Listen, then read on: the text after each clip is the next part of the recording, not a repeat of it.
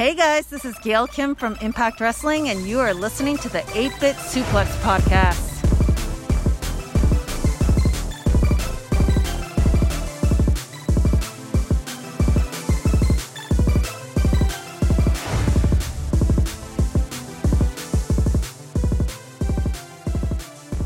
Ladies and gentlemen, thanks again for tuning into another episode of the 8 Bit Suplex. You heard her just there talking over my introduction, but here she is as always every week. Sandy Gaviria is here. Sandy, how are you? Lord, hi. don't mind me. No, no, it's know fine. Just step all over my introduction. It's totally fine. Sorry. That Um. That's okay, but you know what, Sandy, how are you doing this week? I'm good. I'm very excited. So much craziness happening in the world of wrestling, and I cannot wait to break it down with you and everyone that hears. So maybe they can share the same exact excitement that we have. Woo, I'm so excited. Yeah, no, it's it's pretty. Uh, it was certainly a, a, not a good week for me to be playing hockey every night of the week. That's for sure. Um, Oh my- because I, I, I yeah. got to watch everything a day late, but that's okay. Uh, because you know uh, my hockey games were all wins this week, so uh, I played uh, eight games in six days, and we won all eight games. So That's um, freaking awesome. Congrats. yeah, no, thank you, thank you. So, uh, but I don't want to waste any more time uh, before we were joined here uh, by a third party, someone we've mentioned on the show quite a bit. Uh, but joining us for the first time is uh, Mr. Logan. Logan, how are you, buddy? I'm good. How are you? Thank you guys for having me on. Oh, it's great to have you. You've uh, you've been a background character for the uh, the the visual portion of this podcast many times, uh, but since this is an audio format that doesn't come across very well, uh, except for to Sandy and I. Um, but yeah, so uh, Logan uh, also is a uh, wrestler in training uh, over at the Lethal Academy with Sandy. Um, Oh, wait, whoa, whoa, wait. so hang on. Well, Two years, listen. bro. Two years. Okay, so listen, I listen. I'm sorry. Do you have a contract or? Oh, oh shit, we are shooting promos, huh? Oh, no, I Damn, kid. Josh. I kid. No, no, I kid. I kid. I kid. No, uh, but yeah, no, Logan. Uh, tell us a little bit about yourself, your your uh, your wrestling career so far, and uh, you know what 2020 has kind of looked like from uh, a local independent wrestler perspective.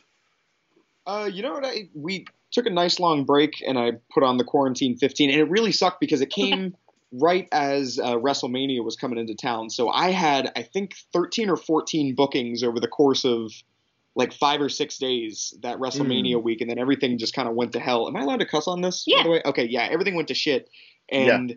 We mark Uh, every episode explicit. Don't worry. Sweet. uh, but yeah, but then things kind of slowly but surely picked back up, and I've had surprisingly a lot more matches than I thought I would have in 2020. Just uh, you know, all over, mainly all over Florida. We just made our way out to Georgia, so that was fun. That was surreal. It's like they don't even. It's like COVID never even hit them, or at least they just refused to accept it. So In Georgia? yeah, in Georgia, they were like, "Fuck a mask." They, yeah, Oh, so that no. was fun. But yeah, it's been great. It's been, yeah. How, how's it been uh, fighting little league teams in hockey games? Oh Hey. boy. Oh, Ooh. beef. Uh, Beef. it's been pretty good, except you know the 12 year olds really put up a good fight. Um, and listen, that I I'm gonna I'm, for, I'm gonna state it for the record. Uh, I could not skate around 12 year olds. Those kids are really fast, right? They're small Those kids can move. narrow. I can't skate. and they've actually they've actually been playing hockey uh, their whole lives. And you know, I I took a break in the middle portion of my life from eight until you know 25. So uh, I Oh. lost out on some training time there. But uh, without further ado, because we got a lot, like you know, Sandy mentioned, we got a lot of wrestling to get to. So we want to dive right in, and we're going to start Tuesday with Impact because uh, we had a pretty uh, loaded episode here. Uh, Logan, we like to ask all of our uh, our guests kind of what their experience is uh, with uh, you know TNA Impact and how much you watched before, how much you're watching now, uh, that kind of stuff. I, I assume that you watch a good amount of it now since you probably watch it with Sandy. Um, I do. But you know, what before doing that, what was kind of your uh, your experience watching uh, TNA? Uh, so my, I, I got into wrestling the super mainstream way, where WWE was the only option. I didn't know anything about independent wrestling, so when my first and earliest experience uh, of it was TNA Impact was the devil. Like that was it was right. yeah. It, uh, I remember watching it one or two times, but that was when Dixie Carter and Hogan were running it, so it was not my favorite thing in the world. But uh, you know, I, I was pleasantly surprised when Sandy started watching it again, and I got back into it. I really, really like it. I like it as an alternative product, and I really like uh, that they have a really good, consistent work rate roster, but they don't take themselves too seriously. Like they have the sillier kind of segments, which I think is important because it's wrestling. Like it's like Right. we don't have to take it so fucking seriously, you know. But I agree. yeah, it's it's Yeah. a breath of fresh. air. It's really nice. Yeah, no, I mean it is a you know it's a bunch of adults rolling around in tights. So you know at, at the end of the day, so um, we enjoy it. We enjoy the product as well, and I'm glad to hear you're enjoying uh, your your kind of uh, weekly duty there and watching alongside. Um, but this uh, this card kicks off uh, with two uh, two of my favorite tag teams currently on the Impact roster. Uh, we go right into the action with the Motor City Machine Guns taking on the team of uh, Larry D and of course Ace Romero, team Triple XL. Although according to social media, Larry D actually fits into an extra large shirt now, so they may need to scale back the name of that tag team. They've both been losing a bunch of weight. Um, but listen, I this is the longest match I think I've seen Triple XL t- go. The match is about nine and a half minutes long. Uh, I thought it was excellent. Uh, but Sandy, uh, I'll throw it to you for your notes first. dude it was such a great match you know um we we we've seen this kind of storyline um starting with chris sabin while alex shelley was out you know with triple xl and now we finally see the tag on tag match that we've kind of it's been building up not in a huge storyline type of way but it's like hey these two are going to go out and we're going to get to see what they can do and like we mentioned before you know there's always this attitude between like you know how big guys against little guys how those matches should be and it's always you know like a squash and like they've seen like we've seen with Chris Sabin, I think it was Ace Romero that he went up against uh Mhm. go. You know, it, it doesn't necessarily have to be both of both of them could look great. And this match was fantastic at showcasing, you know, the strength and the size of Triple XL, but also Chris Sabin and Alex Shelley, of course, they're they're vets. They're they're freaking amazing. They know how to work. And they looked amazing. They both just looked absolutely fantastic. Um Triple XL I just thought had an absolutely great showing and I loved it. And I love that they got the little extra time because I know I was thinking about that now that you mentioned it. I was like, hey, I think this is the longest we've actually been able to see these, you know, triple XL go at it. Absolutely, yeah. And I and I was just kind of like I, I don't I don't like to say I'm clock watching or anything when I'm watching a match, but you can kind of start to feel how long those matches are starting to go. Um, and I didn't feel like it was over long. I was just kind of like, we've been watching this for a while. Okay, you know, I'm I'm okay with this. Uh, so, but yeah, Logan, what are your thoughts here? Uh, yeah, no, I thought it was really good too. I mean, anytime the machine guns wrestle, I always get my notepad out. But uh, yeah, I hadn't really seen too much from Triple XL, only just like the uh, you know the short stints in the squash matches and stuff like that. So that was nice to be able to see them go. And I was really impressed with how good their timing was and uh, how cohesive they are as a team. I wasn't really too sure how that was going to play out, but I thought it was really, really good. Uh, you know, machine guns are always super impressive. They've always got I I feel like they could have good matches with anyone, and that's not a knock on Triple XL, but like, but man, yeah, Yeah. they But you know what? I get, I don't know what happens backstage. I'm not there. I'm not friends with these people. I don't know them. I'm just a, a fan of the show, you know, watching it for, um, for our podcast. But I feel like, I don't know if this is just me, but I feel like Chris Sabin and Alex Shelley, like, really can appreciate the way these big guys work and i Mm. feel like maybe there was some kind of backstage thing they're like hey we want to we want to work with you guys and i know we can have a great match it kind of felt like they had that chemistry of like we can see you guys can go with us let's do it let's show them what we can do yeah, and and the other thing is, it's it's one thing to be able to work, uh, working face face because uh, Triple XL are face is a face team, right? no they're they're, kind of they they kind of had a mild heel turn. It's it's kind of a Yeah. tweener situation. Mhm. Okay. Well, uh, regardless, working a team with two big guys is difficult because normally you have the smaller guy that you can isolate, and uh, you know you have a couple of like go-to spots that you can do with the big guy. But when it's two small guys against two big guys, those can be kind of difficult to call. But I feel like they did manage to pull it off really, really well, and Mhm. it didn't come across as, you know, them. You, you didn't have to suspend disbelief any more than you normally would watching a wrestling match. You know. Yeah, one was spot in particular sticks out where uh, I believe Sabin hit the drop toe hold, and Romero was able to stay on his feet, and then Shelley came through with the the bulldog. And I might have gotten Shelley and Sabin uh, crossed in my mind. It was Shelley That was that cool. did the drop toe hold. You know what's so funny? That's exactly what I what we Mhm. said. We we watched that and we're like stolen. Yeah, 'Cause that's good, yeah. well, these guys acting, but uh, I was like, oh my god, that's that's I've never seen a bulldog come from, you know, doing a drop toe hold, hit the ropes, and then do it. I Mhm. don't think I've ever seen that before. Yeah, no, and it's you know it's showing that it doesn't matter the uh, the body type. I think you can innovate and still push, uh, you know, professional wrestling to you know better, bigger and better things. And and back to what you were saying, Sandy, about the machine guns. It seems that they've been that way with pretty much every tag team uh, that they've come across. That they kind of seem to be that, and I hate to use the cliche of locker room leader, right? Um, but they seem to be some. Uh, it's just you know they've been around forever, and especially been around TNA Impact forever. So when they come across these teams, like I know they've they've been working really hard, uh, training with the Rascalz and and different things like that. So I think that's why you see the Rascalz, who uh, unfortunately have left Impact Wrestling. Uh, well, at least at least Dez and have. We don't know where Trey Miguel is yet, uh, but Dez and of course, obviously have uh, gone off to NXT uh, which you know we'll see some good matches out of them there for sure. Um, but you know, definitely uh, Shelley and Sabin, uh, you know, hats off to them for for continuing to crank out good match after good match. Um, but yeah, I, I really liked it. Great effort around. A great opening match. It really set the tone for the whole night. Um, and then uh, we get a little bit of a, a parking lot uh, shot coming out right out of that, where Sami Callihan and Ken Shamrock are walking into the building to be greeted by Scott D'Amore and the team of uh, you know local uh, local independent wrestlers dressed as security, and uh, they they inform Ken Shamrock uh, that he is in fact suspended 30 days for uh, giving that uh, potato to D'Lo Brown last week. Um, yeah, it was interesting to see. Uh, you know, I, I'm not sure why they need to keep Ken Shamrock off of TV for a month. I think you could probably just leave him off for a month and no one would ask why. Um, No. but, but, but but I don't want to work this month, and they were like, "All right, yeah." no right, yeah, I, but I feel like you could probably just let that happen. Um, but yeah, it, it's interesting too. Sami seems to to have another plan, of course, up his sleeve for uh, Ken being gone for 30 days. Uh, so we'll see what happens there.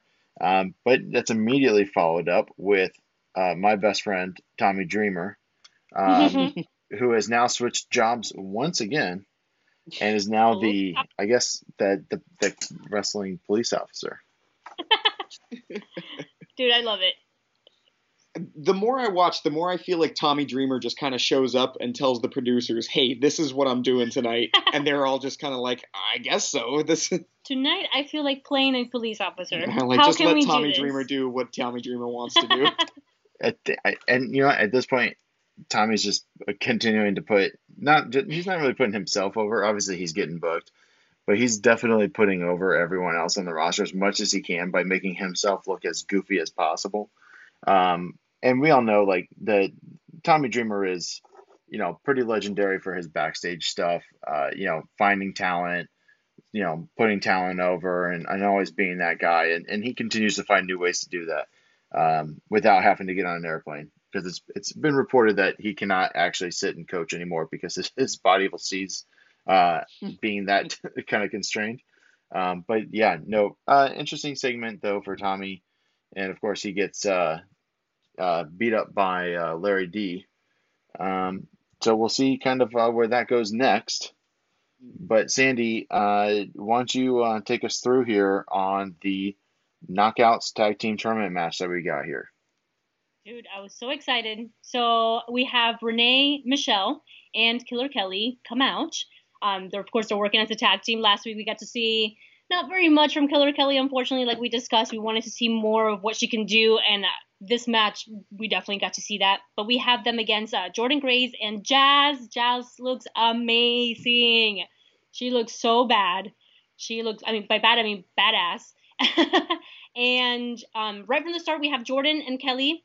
They have a great exchange, just chain wrestling, lots Mhm. of quick pins, lots of escapes. You know, they do that the whole standoff after after they kind of go right in. It's like, all right, all right, kind of testing each other out.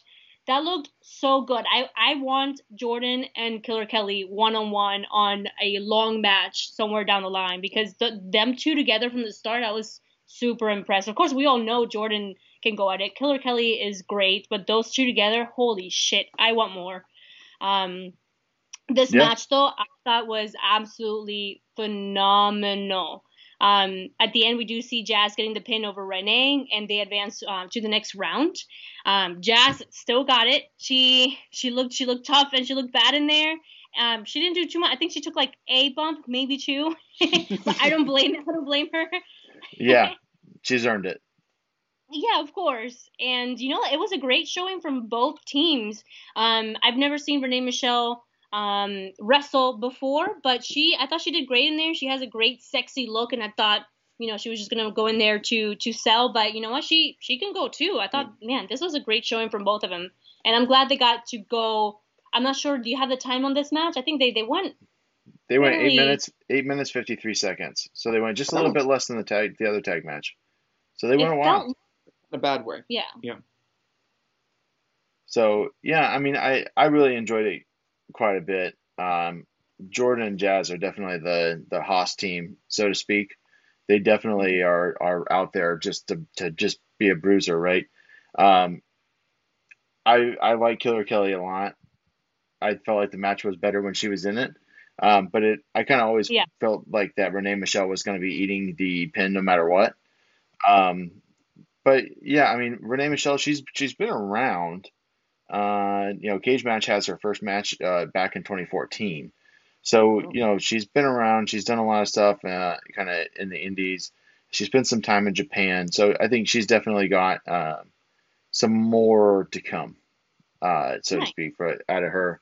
Um, and then I think she was also in the Mae Young Classic.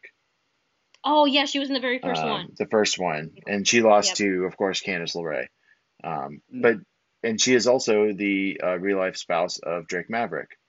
Uh, and it's just in Tampa. She wrestled in the Diamond Cup at GCW this past uh, yesterday. yesterday. Yeah. God, what yeah. my sense of time? Dude, yeah. this past month, and it's like yesterday. This this whole year is kind of screwy. You could have told me it happened two weeks ago. I would have believed you. Um, but yeah, no, a really good match.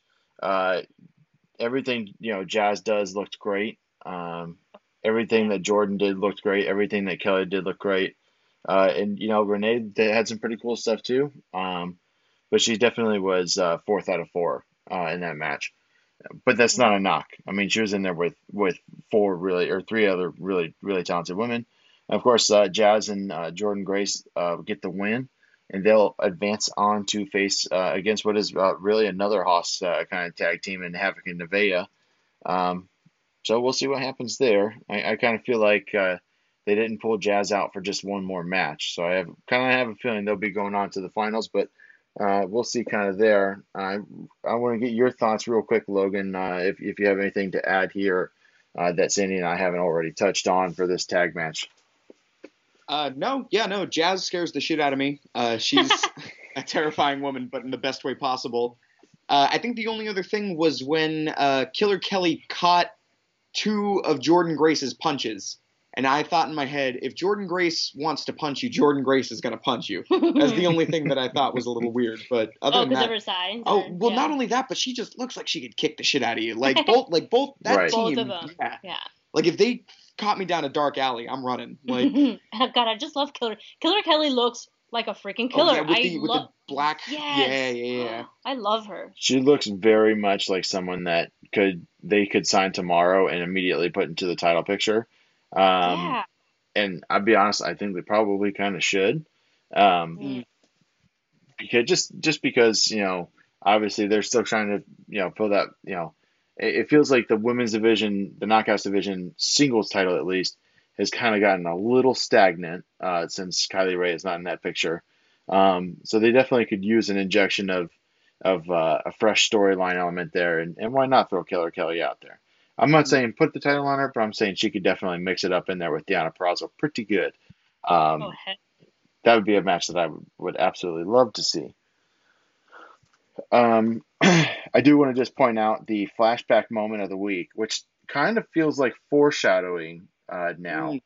because the flashback moment of the week is the Motor City Machine Guns versus Generation Me, who, of course, we now know today as the Young Bucks. Uh, we'll get to why that is foreshadowing later. Um, but I thought this was an excellent clip. And I, I, don't know about you guys, but anytime somebody builds contraptions out of unfolded ta- or unput out mm-hmm. tables and chairs and ladders, and I, that just makes me absolutely, absolutely nervous. Um, even even as the clip shows uh, Chris Sabin pulling the the, the belts down, he almost falls off the contraption, um, which stretchy. It's it's uh, I believe uh, Edge and Edge and Christian and the Dudleys and the Hardys had a similar contraption in one of their TLC matches, yeah. um, and I just listen. I, I I get the thrill factor. I get why it's exciting, uh, but it's just like just don't hurt yourselves not taking a planned bump, all right? you know? Logan would 100% be on any one of those things oh, any absolutely. day of the yeah, night. I'd... So he does not share that same sentiment. He I no, I thought it was awesome. Yeah, I would. no, it was a really cool spot, and then of course, uh, I, whichever Jackson it was that that fell off the platform through the table. I mean, that takes a hell of a lot of guts to just throw yourself off, essentially, uh, to your to your demise through a table down. You know, I don't know how how do you think that that contraption was? Probably ten feet. I think it's probably around ten feet or so. So, uh, oh, I mean, so it, yeah, it, at least ten, if not fifteen feet up in the air, depending on how you know, depending on how high those ladders were. Um, but anyways, I thought, yeah, looking back, like I said, on that flashback moment now, uh, it's a little bit tongue in cheek. Um, but I didn't think of anything of it because they they throw out, you know, AJ Styles in those moments, or Kurt Angle, or you know whoever is you know come and gone uh, from TNA Impact. So, uh, but definitely a, a, cool flashback moment there. We get uh, a, a, long Ethan Page promo uh, following that up. Sandy is a noted uh, fan of All Ego Ethan Page. Uh, Logan, I'm gonna I'm gonna go to you for this because I know what Sandy's thoughts are on this promo. But what what are your thoughts here on Ethan Page and his promo about the Good Brothers? Oh, I'm I'm a slut for a good promo, and that was I thought it was a great promo. He's a really really good talker. He um, yeah, no, I I I really liked uh, him kind of losing his shit while his partner was in the background, like what the hell is going on. I really like that vibe. Um, I didn't get to see the previous week's impacts, but the one where he got beat up by Swoggle. No, I didn't get to see that. Oh. but the thing is, though, the, from that promo, it gave me all of the information that I needed to know, so that was good. Uh, but the yeah. way he delivers and the energy that he has, I think, is just phenomenal. No pun intended. Uh, He's I a think, great actor. Yeah, it's my my older brother Ethan Page. Yeah, he actually cuts promos very much like Logan. Logan gets really intense, and it's like, oh my god. And they kind of look alike too. Maybe that's why I love our Ethan mustaches Page so much. don't connect to our beards. Yeah, mine doesn't either. Yeah, I don't know why that does that. Everything else on my face grows in pretty good, uh, but not that mustache connection. I don't know what that is. Very strange. but yeah, no, I thought it was really good, and uh, the the match with Karl Anderson, I bet, is going to be phenomenal. Uh, yes. Yeah, at uh, at our next uh, uh, final resolution, I believe is what it's called. Um, yep. That should you know, and that card, of course, is shaping up. Um, we'll we'll we'll get into maybe early looks at that card, but it's we are so far out from it, and there's so much that has happened since this week's Impact um, that I don't know what that card is going to be or who is going to be on it and from what company. Um, so, so, we'll get over, we'll get through that. We'll get through oh, that. So think about. Mm. Oh my God, we'll get to that in the episode. We're gonna we ourselves. We are. We are a little bit. We are. I, I'm gonna. We're gonna scream through these next couple of things because nothing I think of importance happened. Um, we see uh, Alisha Edwards, of course, the wife of Eddie Edwards, jump Sami backstage, um, which we see her do these types of things, but never with Eddie in the same shot. I don't know why that happens that way. But even when she tried to, uh, you know, confront Eric Young back during that program, Eddie was not in the picture. He was out. He wasn't there. So anytime that Alisha comes through to defend Eddie's honor, it seems uh, seems that he's just not there. I don't really know why. He's not out injured or anything, so there's no kayfabe reason either to uh, not have him be the one trying to pull her off. But you know, and that's just Well, I guess technically would be injured from that, you know, from that bat to the face. That's they said he wasn't there. I remember the commentary and saying, did they "Hey, say Eddie that? Okay, maybe I missed that. So he wasn't there for that, and then she got all, all crazy. And I could see the I could see why they wouldn't have her and her husband together for these things. Like, okay, we we acknowledge that they're married, we acknowledge that you know they're a couple, they have kids, this and that. But I could understand them not putting her with Eddie all the time as to not be like, oh, this is just Eddie's wife. You know, she has her own character, her own No, that's a good she's point. her own character. But you know, since they have acknowledged that they're a married couple, why wouldn't she go and attack Sami for what he did to her husband? So I can I can I can understand that. Well, yeah, but it's, but if you're putting her in a situation where she's reacting to something that happened to Eddie, then like I get keeping them apart most of the time, but if you're going to directly involve her in a feud involving Eddie Edwards, then why not? You know? Yeah, Yeah. but I mean, it's not. Yeah, I don't think it's necessarily putting her in a feud. I think it's just her being like, "Shit, my husband got attacked by this asshole. Let me. I want to get my frustrations out." Re- Yeah, but they wouldn't film that for nothing. It's got to be leading No. to something else, Maybe.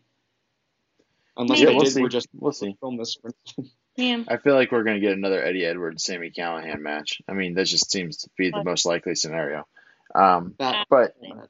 I want to get on to this next match because this, I mean, this one, oof, this was a real barn burner before it gets interrupted. Of course, it is Johnny Swinger versus Cody Deaner. Um, this is a, a feud that they keep on trying to end, and it just doesn't ever end because it keeps getting interrupted. Because, of course, Johnny Swinger picked up the win with the loaded fanny pack over Cody Deaner a few weeks ago, and Cody Deaner's been trying to get him back ever since. Uh, that's a sentence I just said about professional wrestling.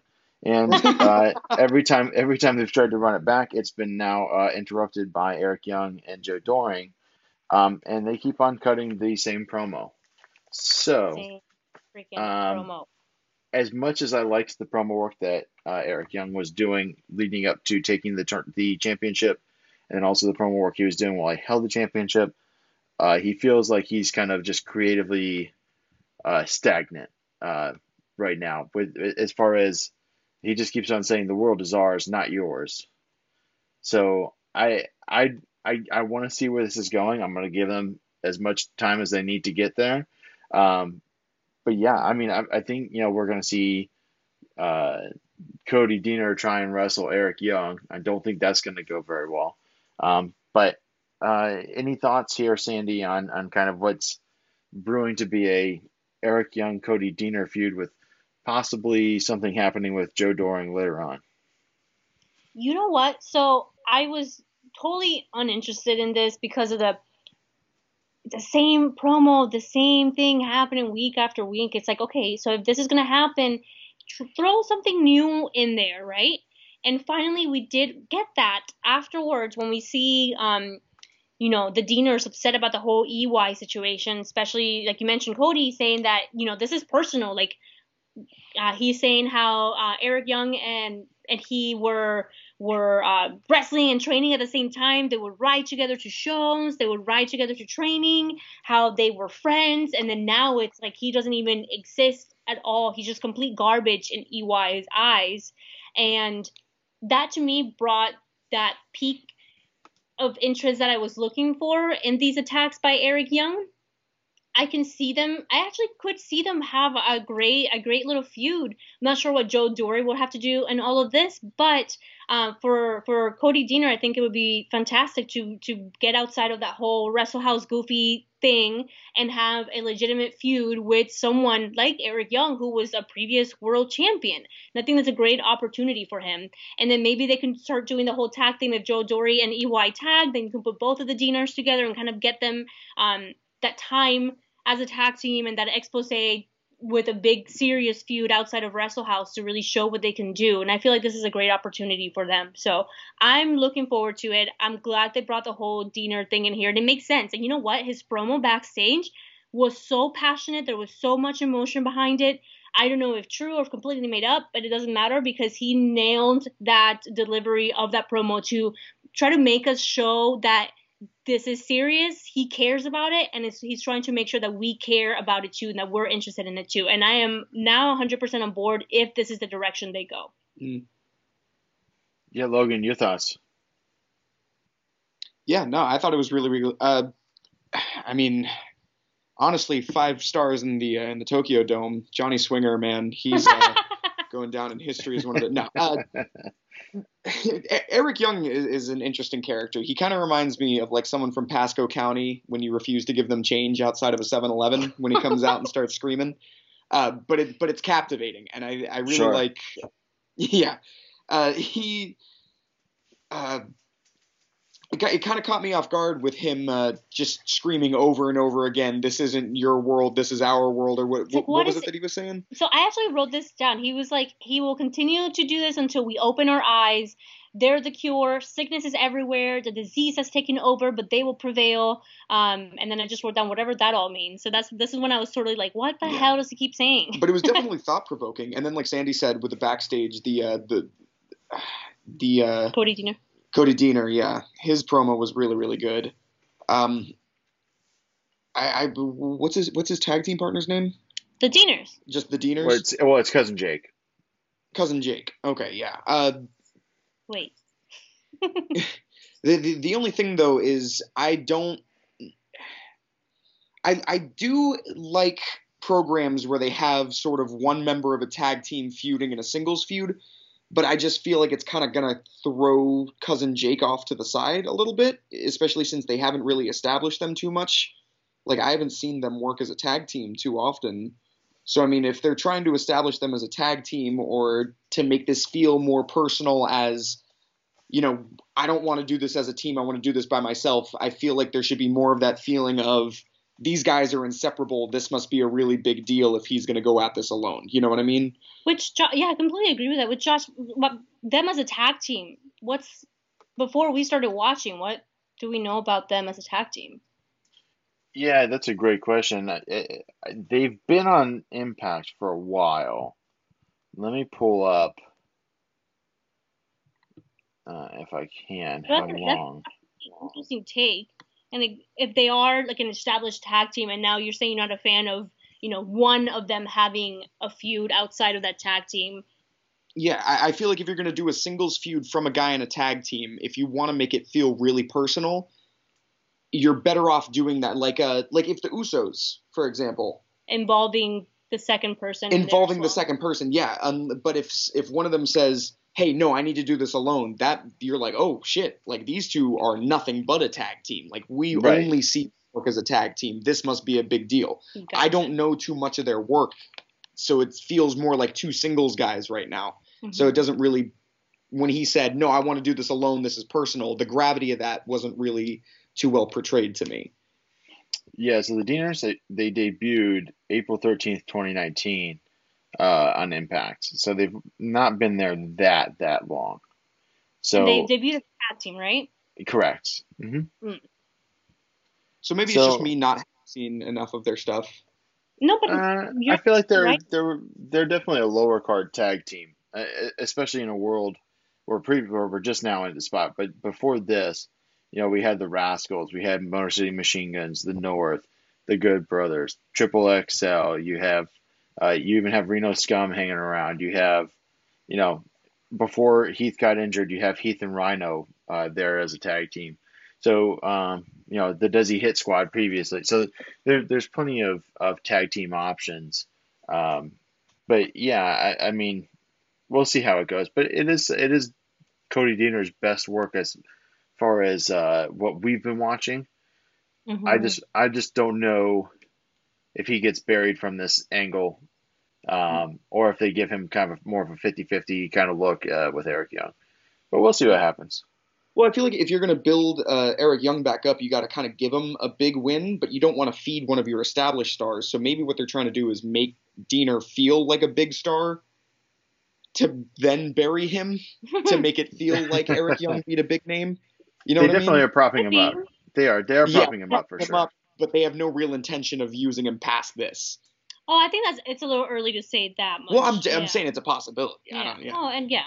I hope that's, not. That's we'll way down the line. Yeah. yeah. Well, you know, I will say this is is that Sandy and I have learned even before this week uh, that you always trust what Scott D'Amore and Don Callis are doing. So uh, they've they've really built a good product uh, here at Impact Wrestling, um, yeah. and and and beyond, as we'll get into later. Um, now, this is the part of the show where it really takes a really weird turn Um, we get, uh, of course, Deonna Purrazzo and, and Kimber Lee uh, backstage with Father John Mitchell. Of course, we saw last week they tried to make a deal with him to turn Su Yung into Susie because they feel like they could handle a Susie problem, but not a Su Yung problem. Uh, something that I probably would agree with. Um, but then we have, uh, you know, Deonna comes out to the ring. She tells Kimber Lee, "Hey, listen, Kim and I." She calls her Kim. I don't know that anyone's ever called her that, but she says, uh, "Kim and I will go to the ring and draw her out. You just do the rest." So she goes, challenges her to a rematch. Says, "You get it out. You got to get out here right now, or else you're not getting your rematch." And then uh, this is where, it, quite literally, all hell breaks loose. so like for us, I feel it's it's very um I'm only a little bit familiar with the whole undead bridesmaid situation with Su Yung, like when she first started doing. I'm not. I don't recall the whole Father Mitchell thing back then when all this kind of went down. So the whole backstage story of it, I'm not too familiar with. Um, I do recall the time that it happened, but I was like, what the hell is going on over on Impact? And I just didn't watch it when it was happening. Um, but I kind of knew, like, okay, he has something to do with why Su Yung is this way. And um, of course, what we see from this is that Deonna and uh, Kimber come out to the ring. They call out Su Yung, or Deonna calls out Su Yung for her rematch clause, but Father Mitchell then comes out and brings the whole squad of undead bridesmaids with him. Um, so I was like, oh shit, what is happening? Uh, Deonna takes advantage of the fact that the bridesmaids were surrounding Su Yung and she was distracted, takes her out with the uh, Cosa Nostra, which is the Gotch style pile driver that she does, mm-hmm. and that was it. And then the main part here wasn't just that that beat down, that simple squash almost. Um, it's that the brides take Su Yung with them out of the ring. They just got all kind of carry her limp body, and I guess we'll see what happens next week. But the visuals themselves looked really freaking cool. You know, the background, all the red, and it literally looks like they're in freaking hell. And you know, Father Mitchell looks crazy with his eyebrows, and he has great delivery and whatever he's talking about. Um, so it was it was out there. It was weird. If you're not into this type of stuff in wrestling, then you're gonna hate it. But I thought, you know, it's again, it's it's that wrestling doesn't have to be super serious. It right, can just yeah. be silly sometimes. And we had the Undertaker for God knows how well we do know how many years, however many years. And you know, he was a, a dead man. You know, he did all the creepy shit, and then we all loved it. And you know, why can't Impact do this now? You know, I feel like just some people are just so easy to be like, oh, that's goofy shit. What is happening over there? And it's like, there's been goofy shit in wrestling forever. The 80s, all the characters back then, complete fucking just gimmicks and not even good wrestlers. Right. Yeah. Know? Name a, name a job and that's your that's your name. yeah. Yeah. Exactly. And it wasn't even. I don't know. Uh, I'm gonna I'm getting on a rant here, but it looked cool. Can't wait to see what happens to Su Yung. I don't know if she went back to hell and then we'll get Susie. I don't know, but I feel like the Su Yung dead bride character is a lot more over than the Susie doll character. I feel like Susie worked better with uh, when Kylie Rae was around. I feel like yeah, yeah, that, yeah. Without that's kind of lost. But who knows? We'll see what happens. What did you think? Uh, no, I, I I thought it was a pretty cool visual, uh, and and I'm trying to kind of you know catch up still on, on what Father John James Mitchell, um, what his kind of whole background is, and uh, you know, it's kind of like uh, he's kind of all over the place, right? So he's he's one of those old school wrestling guys that's bounced around forever. Um, you know, he held an alliance with Abyss and all, all kinds of stuff. So he's been around TNA for a while, and he made two brief appearances at, at, at WWE. And I found this fun fact. He actually appears on a insane clown posse track, um, which is he performs a Carnival Barker style introduction to the song "Ride the Tempest" from the Insane Clown Posse album "The Tempest," featuring the signature laughter of his sinister minister gimmick. Yo. So, I think that tells me everything I need to know about Father James Mitchell. Um, but no, I think you know he's definitely he's he's a charismatic character. There's a reason why they keep on bringing him back into stuff because they trust him on the microphone. Certainly, I don't think we're going to see him really getting physical or taking any more matches. Um, but no, I, I thought it was it, it definitely served the purpose of whatever they're trying to accomplish with him now being back and resurrected. Um, Mm-hmm. so we'll see we'll see where it goes from there. It's kind of my whole take on it. I, I'm curious if you guys recognized any of the bridesmaids because I did not. I did not either. I don't think they really showed their faces too much, did they? I tried. I was trying to keep an eye out, but I did not recognize anyone. Yeah, they, No. they gave a little bit of a look, but not not anything uh, obvious. Yeah. Goldberg. no, shut up. I'm just now I'm I'm picturing Goldberg as a undead bridesmaid, and that's quite the picture. Get that on a shirt, Terrifying. brother. so after this, uh, we get a uh, quick backstage promo with Chris Bey talking to to uh, our friend Moose. Um, Moose. basically, Moose, uh, you know, Moose is is he's turned into quite the interesting character, and it's an interesting uh, trade of events. Basically, you know, threatening Chris Bey that if he does beat Rich Swann, that he's going to catch the next beating. Um, you know, or he when he does, well, he has to beat Willie Mack, I guess, to get the whatever the title shot. But then he doesn't. But and he still got the title shot. But we'll get into that.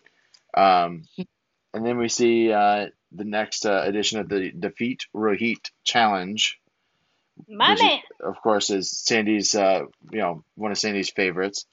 Uh, Rohit Raju defending against Crazy Steve after Crazy Steve in the Suicide Mask gets the roll up win last week in the non title match. Um, this actually, I thought, was a, a pretty decent match. Um, when Crazy Steve is actually wrestling and not doing his gimmick, he is a pretty good worker. Um, He's really I I really enjoyed it quite a bit. Uh, Logan, we'll kick off with your thoughts here. What do you, what's your uh, your uh, notes uh, and take here for the X Division Championship match between Rohit Raju and Crazy Steve? Uh, well, Rohit has slowly become one of my favorite wrestlers just because watching him, his just all around, I feel like he's an incredibly well rounded wrestler. He's great on the mic. He is an excellent worker. He uses ring psychology, but he can also do the spots. But then just watching him, he's so fluent and his ring awareness and positioning, you can see where he can take he, he can fill in for whatever his opponent's gap in knowledge may be. So crazy Steve in that match, I saw a couple instances where he wasn't quite in the right position, but Rohit had this really cool way about him where he would recover in such a way that didn't look like he was trying to recover from a botch or maybe trying to position themselves, but then Mhm. also pull off whatever it is that they were trying to do just so incredibly smoothly. Uh, I've never really been a big fan of Crazy Steve, uh, but I thought the match was really solid. Uh, but yeah, Rohit is just man. I, he's another one that I get the notepad out every time he's out, and just his character work. And it, it's it's one thing for people to be, you know, really awesome characters on the mic, but then as soon as the bell rings, sometimes that that switch kind of flips, and they can't really be a good worker and you know show that character work as well but he does a really good balance of both he maintains that really captivating character work while being a consistently great worker and i think that that's you know that's that's something that i think You literally stole all my notes. oh did i I'm just kidding. yeah, you you know that that thing on the screen that she's got that that says like uh, wrestling notes. That's Oh, yeah. that's what you were reading. No, no, I'm kidding. Um, right up here baby don't need no notes Again, this is an this is this is an audio presentation, not a uh, not a visual uh, platform. So uh, you know, people can't see you looking at Sandy's notes uh, or not looking at Sandy's notes. They, all they know is what we're telling them. Um, but yeah, Sandy, uh, since Logan uh, took most of your notes here, uh, you got anything else to add? Go Freaking and steal whatever literally. I said. yeah go ahead unoriginal Get out of here. so no, so this match, you know, we I love all of Rohit's matches, but this one I honestly felt like he turned it up to like 150%. You know, the intensity from the start was man, it was up there. He was just when he was hitting the ropes, he was hitting the ropes with such intention like like shit, like I need to get rid of this man and hold on to my title. Like he cares so much about that thing. And with every kick in the corner, he was just oh my god there was a time that he did a, a, a giant just running kick to the face of crazy steve and just looked brutal everything that he was doing that night against Crazy Steve was with intention, with passion, and he wanted to get that win. And I, I was like, holy shit. Um, one of the little details here is that at the end, Rohit Raju wins, but he does um, what was it? It was not a roll up. They were going back and they were trading pins, and he finally kind of gets him. It was the cro- the crucifix. No, it was an O'Connor. But no, remember he uh, Steve was going for the crucifix, but he stopped it, and then, oh, it was the O'Connor For the pin or for the submission that he did? for the pin for the pin at the end. I think it was an O'Connor roll. I think that's right. Yeah, but Yeah. it was well, when did the oh the crucifix thing happen earlier? Yeah. But anyways, he didn't even have to get to. He held the ropes to get to secure the pin, but he didn't have to. You know, you know, he wasn't. I don't think Crazy Steve was getting anywhere out of that pin. No. But because of his character, he immediately just saw the rope and immediately just grabbed it, even if it was for like less than half a second of the third count, because Right. he's a freaking genius. That's his character, and Right, he just to make that little little bit more to put it over the edge. Exactly, exactly. And honestly, one of my biggest takeaway uh, takeaways from from watching Impact from starting this podcast is that I'm just so thankful that I started doing this and thankful for watching Impact because otherwise I would have never found out about Rohit Raju and he's become one of my favorites. He, uh, I'm not even joking about that. He's become my favorite. She has a little shrine in the bedroom. She gives a little kiss every night before go, before she goes to bed. not. Good night, Rohit. I'm just very thankful. I would have honestly, you know, sometimes you you when when you discover like a wrestler in the indies, you feel so accomplished because it's like, oh man, it's this person that hasn't made it yet, you know. That's how I feel about Rohit Raju. Yeah, he's he's a contract. He has a contract. He's a champion. He's an Impact. But like, think of how many people are not watching Impact because of you know other promotions available, and of course, Impact has you know been the the running joke in wrestling for many years, and it's not even their fault anymore. And I'm just thankful because honestly, he's he's he's he's up there, man. I love him. Yeah, absolutely. And uh, you know, we're gonna skip. There's there's two backstage segments, but I didn't want to just in the interest of time because we got a lot more to get to. We're gonna skip past uh, you know uh, Kiera Hogan and Tasha Steelz. They're still hiding the money from Fallah Bahh, Hmm, um, no who who Didn't he continues. have an accent two weeks ago?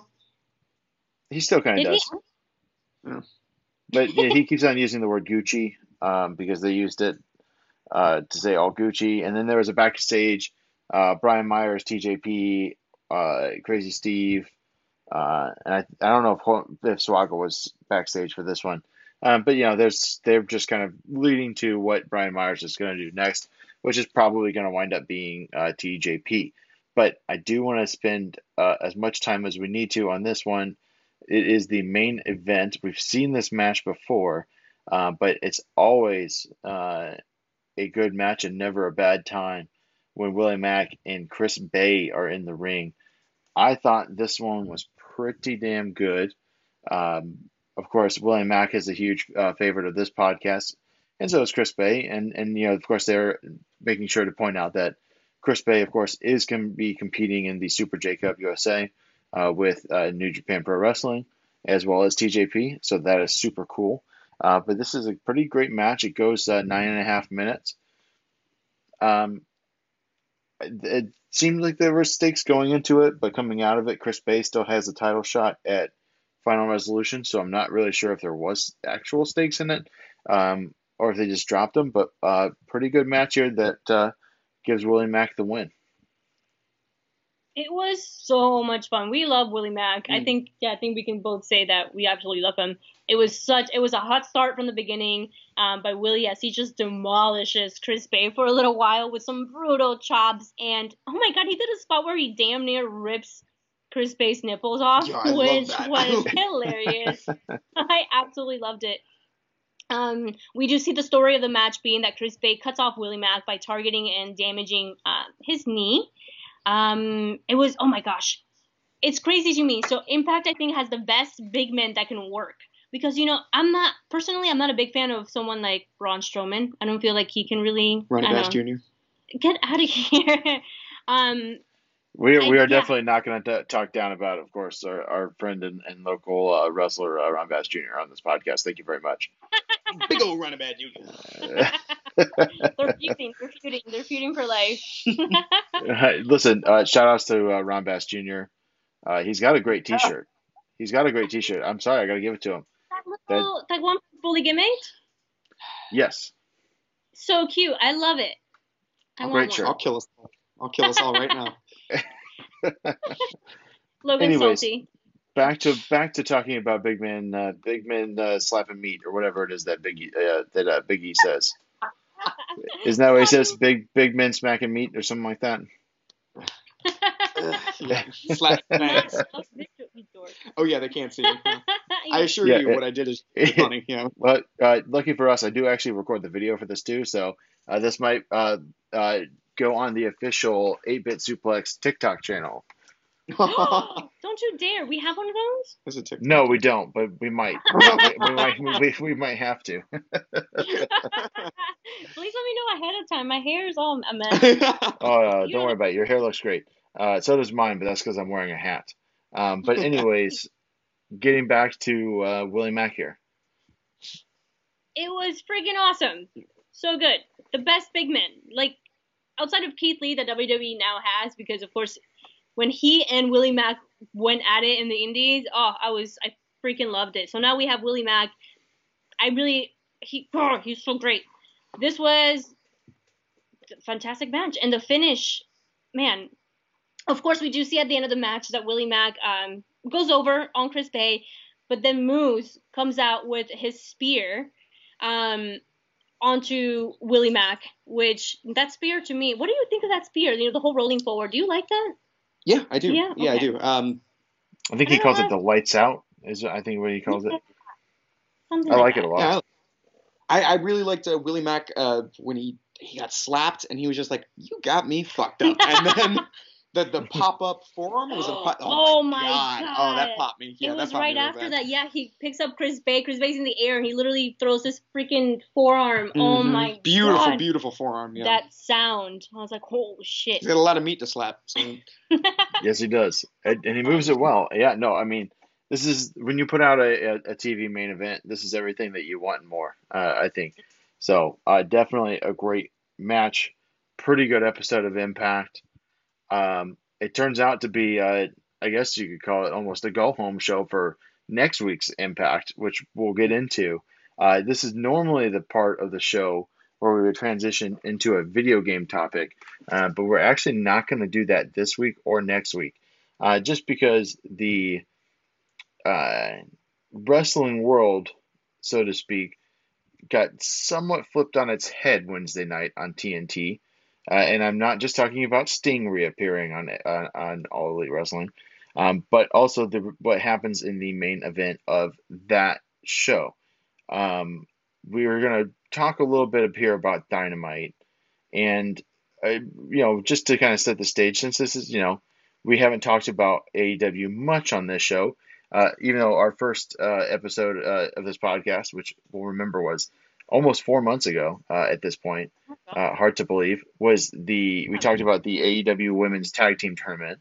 Um, oh, that's right. but since then, we we just decided that we were going to talk strictly Impact, and yeah, you might be saying, um, yeah, but this is the Impact podcast. Still, why are you guys talking about Dynamite? And we'll get into that later, of course. Um, but uh, Sandy and Logan, I'll go to both of you. Uh, what is kind of uh, your your thoughts, your experience uh, thus far in the the short lived uh, thus far uh, All Elite Wrestling? You go first. I'm an NXT guy. did you see that? Did you catch that? I'm an NXT guy. Get I- I did. bro.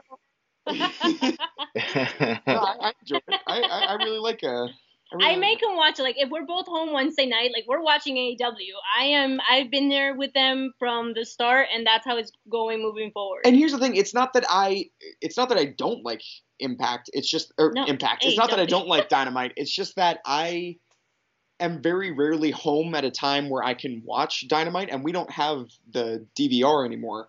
But I can watch NXT when it comes out on the network. So it's just that I follow it more because it's more accessible. But I love the product that they put out, and I love it as an alternative, and I love it as, uh, you know, the the edgier product. But they still maintain you know, they give you that little bit of, ooh, we say shit and there's blood sometimes, but also you're going to see really good wrestling, you know?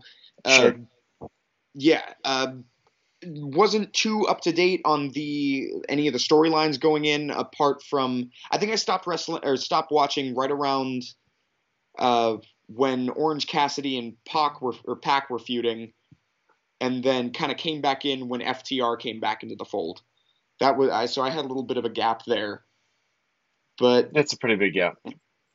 yeah, yeah, I yeah well that's I started working Wednesday nights, so That's right. yeah. Man. Sure. It uh, listen, I totally get it. Uh, I I played Wednesday night hockey for a very long time, and I stopped Mm. playing Wednesday night hockey because, of course, you know, two nights of wrestling, two two big wrestling programs on Wednesdays, uh, and then of course on this week of all weeks, I decided to fill in for a, a friend's team at, on a Wednesday night, uh, and not be able to watch this action live. Um, That's- but but yeah, and, and I actually found out about what happened from Sandy texting me while I was in the parking lot of the uh, hockey rink, um, because I I set all my group chats to mute until I watch, and then I wasn't I wasn't planning on the Sandy text message, but that's okay. Um, it didn't really spoil anything. It kind of, you know, I kind of knew who was going to win that match. Um, but Sandy, Very nice. uh, before we get into that, Sandy, what are your thoughts uh, on AEW thus far? So I have I have my criticisms, but overall I've really really enjoyed it. Enjoyed it. You know, um, I being familiar with these guys, you know, watching PWG and checking them out in the indies wherever I could. You know, I was there for um, also New Japan's first show in Long Beach, California. I made the trek all the way to the other coast of the country. Um, following New Japan for a long time, seeing these guys in the indies, you know, they were they were my my biggest my favorites, you know, outside of WWE. I think even at this time I was like so uninterested in WWE for such a long time that I I did the big shows, but when it came to my favorites, it was Adam Cole when he was still in in there and before he got murdered. Um he got murdered, Yeah, I okay? know. and um, when when the being the elite show came out on YouTube, I was watching that every single week or whenever they came out, and so I, I had huge on following them. Kenny Omega, of course, everyone's favorite for those amazing matches that he put out a few years ago with Okada. He's no Jinder Mahal, but Get out of here! He's not Ricky Rogers. But They are both Canadian, though. Yeah. to me it was all about supporting them being the the new guys being the little guys and I, I know from the start they said you know they're not competing against the E and that's fine but you know they, they're so now competing with NXT so I wanted to in my sense I'm like I'm gonna support the little guys that need to get those ratings that need to succeed to be that alternate product not only for the fans but for workers alike. Hey may, like we've seen people from our school. Lindsay Snow, she's had a couple of matches on uh, AEW Dark. Catalina Perez, you know, we've seen people that we train with that are getting the opportunities there. So of course we want that company to succeed, and that's how I see it in my eyes. I, I feel like they really are an indie friendly company allowing this talent to get that exposure that they would have never had otherwise you know Yeah. uh, especially during this pandemic situation having them have that opportunity to be on the big stage um, like that it has been fantastic it has been something that has helped the entire independent wrestling community my criticisms though is that in the beginning you know how they were trying to market it as like kind of like a new japan american alternative in a way that it was going to be more sports centric rather than entertainment centric Mhm. as we've seen with the changes with uh, what was the one faction that Brandi Rhodes was going to do and um and That would be the Nightmare Collective. Yeah. Nightmare Collective, you know how that goofy, how much criticism that had, and that got completely scrapped. You know, we've seen these goofy storylines here and there. It hasn't been hundred percent sports centric like they kind of more pushed it towards, and it's kind of been more on the entertainment side, while still getting great matches. But I feel like they oversold it as that sports centric by you know saying, hey, we're gonna have match ratings, and then ba- based on the ratings of the wrestler, then that's how you get your opportunities. But we see that kind of, at, to me, it's kind of like an afterthought that they kind of just put the ratings out there for shits and yeah, giggles they're, they're, you're talking about the, the records, the win loss records, and, and I'll agree with you on that certainly. Um, the win Yeah. loss records are they they matter when they do, and then they don't when they don't, right? Exactly. It's just kind of there. So I've, I've had my criticisms, but overall, I've really enjoyed the product. It's great to see these these alternative matches that we wouldn't be able to see elsewhere. And it's entertaining. It's fun as hell. Okay. Well, the, well, Yeah. the thing about that is they, if they're with the sports centric, that's how you get over with the with you know the loyal crowd, the wrestling crowd. But when you start wanting to appeal to a national television and appeasing, you know, stockholders and drawing in that more casual audience, that's and that's what WWE has done so well for so long, which is you know they get so much criticism, but yet here they are. It's because they know how to play the entertainment game and pull in that casual audience. For the and they kind of realized, hey, that's kind of mm-hmm. what we're gonna have to do here. Yeah. Yeah, well, it, Yeah. it's it's interesting to see, and and I've been to, trying to think, I've been to Daly's Place for shows. I want to say four times now. I went to the first fight for the Fallen. Mm. I went to a New Year's Day Dynamite, and then I went to All Out, maybe. Which was the one that Matt Hardy almost died at? Was that All Out or was that Full Gear? I don't remember which one that was. That's not too long ago, so maybe Full Gear. Yeah, I think that was full gear. That wasn't the last one. Whichever the last one was, it was the one before that. Um, but Mm. regardless, um, yeah, I mean, it's it's a it's a absolutely incredible live show. Um, it's a, a really fun TV show to watch, uh, and I think you're right when you're talking about that entertainment aspect. I mean, there's only one show that did a mimosa match. Um, Yeah. You know, so in, which I saw in person, that was the same show, whatever which one that was. Um, that was fun to watch, but of course, you know, it took a long time to clean up and make everything safe again. So, um, you know, there's there's there's certainly some some interesting things going on with all elite wrestling. There is uh, more guys that are that high work rate style. Get in as many moves as you can. Uh, they get criticized a lot because some of their guys don't really sell uh, too heavy, um, and and I think that's something that New Japan takes some criticism for from your old school WWE guys uh, your guys that grew up watching territorial wrestling, uh, like Mid South and and different things like that, right? So there's definitely criticisms there. I really enjoy the product. Uh, it's the only weekly show besides Impact that I try to make sure that I don't miss, um, and that's just because I like a lot of the the wrestlers that are on there. I'm at a point right now where like if you had to tell me like you would literally have to tell me who the NXT champion is right now, and and that's that's not you know I could tell you who the tag team champions are. I could tell you who the women's champion is, but I couldn't tell you who the regular. I know who the North American champion is because we've seen Leon Ruff uh, locally a whole bunch, Mm. and it couldn't happen to a better guy. Um, Yeah. So, but yeah, no, I mean AEW, uh, really awesome so far. I, I hope they continue to build off of the momentum they got. They do uh, set up this. I guess they're going to do this yearly now for the Dynamite Diamond Ring. Uh, and this is the first match that we get here on the card is the Dynamite Diamond Battle Royale, um, where the final two qualify for the match for the Dynamite Diamond Ring. Uh, of course, won by MJF last year. Uh, competing in this, we had, I'm looking at the list here, Wardlow, Shawn Spears, Serpentico, Scorpio Sky, Sammy Guevara, Miro, Matt Sydal, Matt Hardy, Marq Quen, Luther, Lee Johnson, Kip Sabian, Jungle Boy, John Silver, Joey Janela, Isiah Kassidy, Alex Reynolds, Adam Page, and of course the two winners of the match, MJF and Orange Cassidy. Now, Orange Cassidy uh, did get to sit most of the match out because he was pulled out under the ropes and then slammed into a corner pole. Um, and MJF kind of sat most of it out because he and Wardlow just kind of hid in a corner. I love, and maybe maybe too much. I love battle royals. I love the you know the Royal Rumble is still my favorite match, and it doesn't matter if it's a quote unquote bad one. I still get hyped for every. I just want to see who comes in when, and who's a surprise and who's this, and so uh, you know, and, there I don't think there's any surprises definitely in this battle royal about who was in it. Um, but I just I love a good over the top rope uh, battle royal, um, and I thought this was a pretty good one. That's awesome. So I actually missed like the first uh, 30, 40 minutes of Dynamite. So I do want to go back and, and see that. Did they do all the entrances? Like, like, did they do the separate entrances or probably just had everyone in the ring, right? They actually had everyone ringside, and then when they rang the bell, everyone went into the ring, except for Oh, you know, yeah. So except a couple people kind of waited uh, and didn't get in right away. Shawn Spears and Scorpio Sky had a stare down, uh, and, and a couple others. Uh, but yeah, it's definitely a, a different style of way to do it for sure.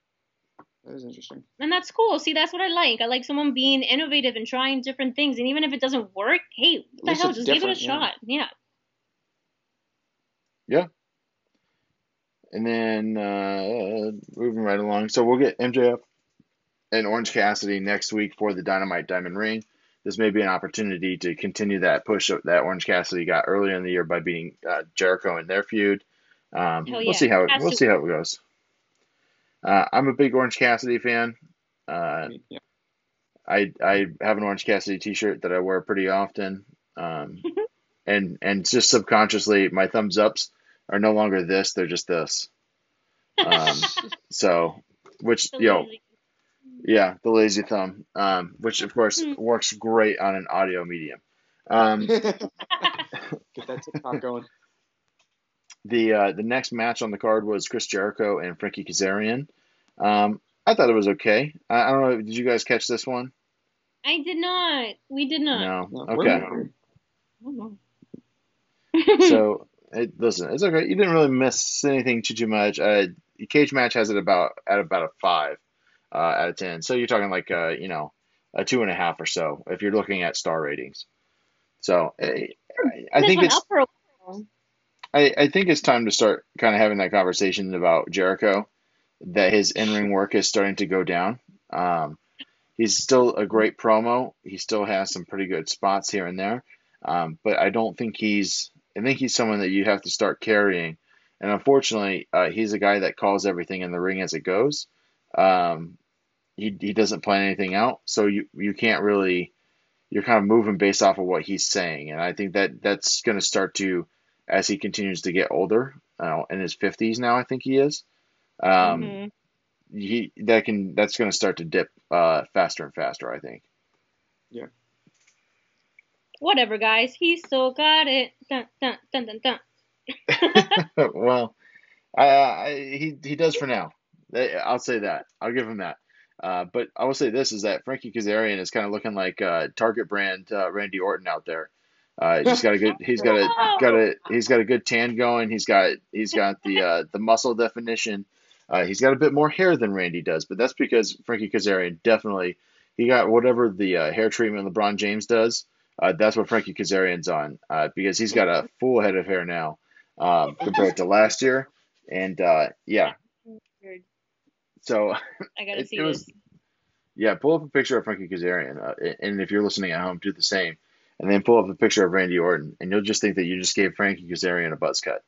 Um, it's it's they're looking that similar, but but maybe that's just me. I don't know. Uh, next match on the card was, of course, uh, Dr. Britt Baker, DMD, uh, accompanied by Rebel or Reba, depending on who you believe, uh, taking on Leyla Hirsch. And Leyla Hirsch is someone that's gotten some buzz because she did work Stardom. I don't know, are either of you familiar with Leyla Hirsch? I have seen some of her matches from Stardom and some of her um, other work, and she, man, she can go for someone her size. It is. She a big one. She was the one I showed you that she's she's really really short. Oh, right, She's right, really yeah, short. And Britt Baker, I'm not sure how tall she is, but she was towering over Leyla, which I don't looked a think little. Britt- Yeah, I don't think Britt tops five six. So, um, which is why I think like Leyla looks probably from a height perspective looks like she fits in a little bit better in Stardom, where most of the wrestlers are pretty short. Um, Mhm. but yeah, Britt, uh, Britt and Leyla have a pretty good match here. Um, Cagematch is about the same rating on that one as what Jericho and Kazarian got, uh, which is I think a pretty good sign for the women's division here in AEW uh, to start getting more positive reactions and ratings.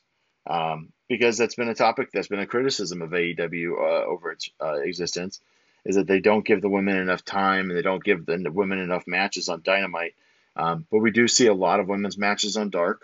We did see the uh, women's tag team tournament on YouTube, uh, which got a ton of views. So um, we'll see how they go uh, here. Um, there's a tag team match between Cody Rhodes and Darby Allin taking on Team Taz, which of course is Powerhouse Will Hobbs and Ricky Starks. Uh, Will Hobbs is a guy I'm very big on. I don't know about you guys, but Will Hobbs to me is is he's a little bit like he's less athletic than the Keith Lees and you know Willie Mack of the world as far as like he's not doing flips and stuff. Um, but he, I love the way he works. Oh yeah. He was throwing some crazy freaking forms in there. Remember, like he flipped Darby completely inside out, um, outside of the ring at one spot. And oh, I was like, lariat? Yeah. Yeah, that lariat was brutal. And we're like, oh shit, he has a great look, and I love that intensity that he brings about him. Lariat. yeah, I mean, really good. Uh, Ricky Starks, of course, dynamite oh, worker. Great promo uh, work out of him lately. Um, kind of being the uh, the one guy that's the mouthpiece there because uh, I don't know if you guys have seen any old Brian Cage promos. They are not great. Um, so adding Ricky Starks there is kind of the stick man uh, slash cruiserweight of Team Taz, uh, alongside of course Taz is one of the still one of the greatest promos of all time. Um, so really good work there. Uh, of course, uh, they actually wind up uh, losing to uh, Cody Rhodes and Darby Allin. Darby Allin hits the uh, coffin drop um, on Ricky Starks to get the pin. Afterwards, of course, there's some beatdown going on. Brian Cage comes out from the back. Dustin Rhodes comes out from the back. the Nightmare Family, so to speak, and, and, Darby Allin get the piss kicked out of them, and then the lights cut out. And you know, there's the, of course the long going joke about AEW and their lights turning off. but when the lights come back on, it's a a video, and I don't know about you guys, like this. None of this this video doesn't say to me that this person is coming out at all. Um, but of course, uh, the the sound. The uh the soundbite, and I might just put the soundbite in right here. So future Josh, when you're listening to this later, put the soundbite in here. Uh, but the uh, the chills of Tony Schiavone saying it's Sting, um, that was awesome. Yeah. I popped. Oh my god, I freaked out. But Logan actually guessed that he was watching the video. What did you say first? You said a, a name first. I made a joke about it being the mortician, like the Undertaker was showing up, and I was like, oh. no, it's gonna be Sting, yeah. but then he's like, oh, no, it's Sting, and I was like, what? No way. And it's like, and it was him. I was like, oh. And the effects with the snow coming from the video, so cool, yeah. he looked I mean, people are saying that he looked like crap. His hair, he looked a mess. But I thought he looked, he looked like Sting. Yeah, he looked, yeah, yeah, he, he looked, looked, fantastic. He looked like an older friggin' Sting. What I wish they would have done like a like instead of the the white and black, if he would have done like a white and blue for like the what was it, the Night King from uh. Oh, like from. Oh, uh, sure, sure. Yeah, because it because it was winter is coming. Yeah, what's the name um, of the um, episode? Yeah, I mean. Stupid. Um, but yeah, no, I mean, just just to, to obviously you, you could tell Schiavone really enjoyed making that call, and, and, it was a great surprise. And, and of course, you know, I, I actually I thought Sting looked pretty good for a man of his age. Um, you know, I mean, how long has I, I mean Sting's been wrestling since before we were born, Sandy. So, you know, I mean, you, uh, the guy can only look so good. You got to start, you know, judging this on the curve. Uh, but I think right? he looks, I think he looks pretty good for his age. I thought so too. I went online. People were like, "Oh my god, he looks like crap." It's like, okay, first of all, relax, because you're probably gonna look like crap too when you're old. This man mm-hmm. has taken all the bumps, and you know he got hurt last time he was wrestling a few years ago against Seth Rollins, and now we see him back, and I'm just thankful. And of course, I don't think anyone really expects this man to go in there and have matches because that is what we fear, right? We've seen these, we've seen these uh, Hall of Famers and these older guys come back and it's been a disaster. And of course, I'm talking about those Saudi Arabia shows with WWE where they go in there and those matches are just awful. And that's not how we want to see those childhood heroes look. But I don't think anyone really is expecting him to go in there and have matches again. You know, what we did see in the ring is that he went and sized everyone up and down. He made hard, hard eye contact. He never broke that, that glare that he has from his, uh, from his lips, from his eyes and then the final person he went up to was Darby Allin. And he looked at him in the eyes for much longer than he did everyone else. And it was a beautiful scene where the, that the camera caught of the intensity of them just looking at each other. And to me, if this is the direction that they're going, where it's bringing Sting back to be some sort of mentor for Darby Allin and some sort of patching, oh, patching, passing the torch from Sting being that character with the face paint and that creepy darkness given it to Darby Allin, an up and coming star for you know Dynamite on, TNT, that is the way to do it. I am actually one of those people that are, you know, the whole Undertaker retiring. To me, Undertaker retired at WrestleMania in Orlando against Roman Reigns. All these comebacks he's done afterwards, I don't care. Yeah. And I just hate the fact that he never got to pass that torch hmm to someone like Bray Wyatt, which I feel like would have been a more than deserving character to have that passing of the torch and be the new creepy character that's untouchable. We never got to see that. Instead, Fucking it. Undertaker took it with him, and it was I feel like it was a waste. So if this is the direction they're going, I am just one hundred thousand percent here for it. Yeah, yeah. So, I- and and I, one the one comment I'll make about the Undertaker is that, uh, and, and I said this on One Nation Radio a couple weeks ago. Um, I don't believe that the Undertaker's retired until Mark Calaway himself is is dead. Um, it just won't happen. I, I, I just don't see it. There's, there's always going to be some payday, some payday, some, you know, Yeah. big show that they're going to come back and he's going to, you know, he's going to, Mark Calaway can't stay away. He doesn't know how to. Um, but you know, when you're talking about Sting, Sting is 61 years old. So yeah, we're, we're definitely not going to see him take, you know, Kenny Omega to the limits in a 35 minute match. Um, but you know, if he if he has some enhancement matches, some tag team matches, uh, clearly there's there was a, a good stare down between him and Arn Anderson. So uh, you know, we'll we'll see kind of where this goes. Um, and of course, you know, there's history there between Sting and the Rhodes family from the WCW era. So Yeah. we'll see kind of, you know, where that goes.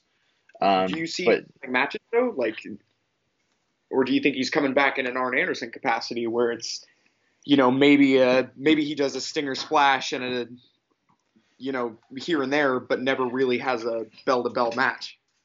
I think he'll do some of the shorter ones. Like I, I- I think there's a there's a spot for him. You know, he's he's too big of a name to have a, a squash match on Dark probably, uh, but that would be a really good use of him. I, I think to just give some, some of these. Can you imagine being a, a young indie worker that's coming into work Dark and you get to pull Sting for AEW Dark? To me, that would be that would be incredible. I'm not a. well, I'm I, I feel a- like he's you know, got, he's got to have his retirement match, and if it's going to happen, it's got TNT. It's got to be on the spiritual predecessor, you know, like his official retirement. Right, right. Because I mean, he had the.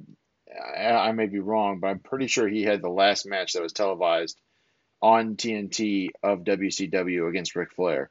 So you know, for him to now be back on TNT to kind of uh, give his blessing, so to speak, uh, uh, of what the product is now on TNT, uh, to me that's pretty awesome.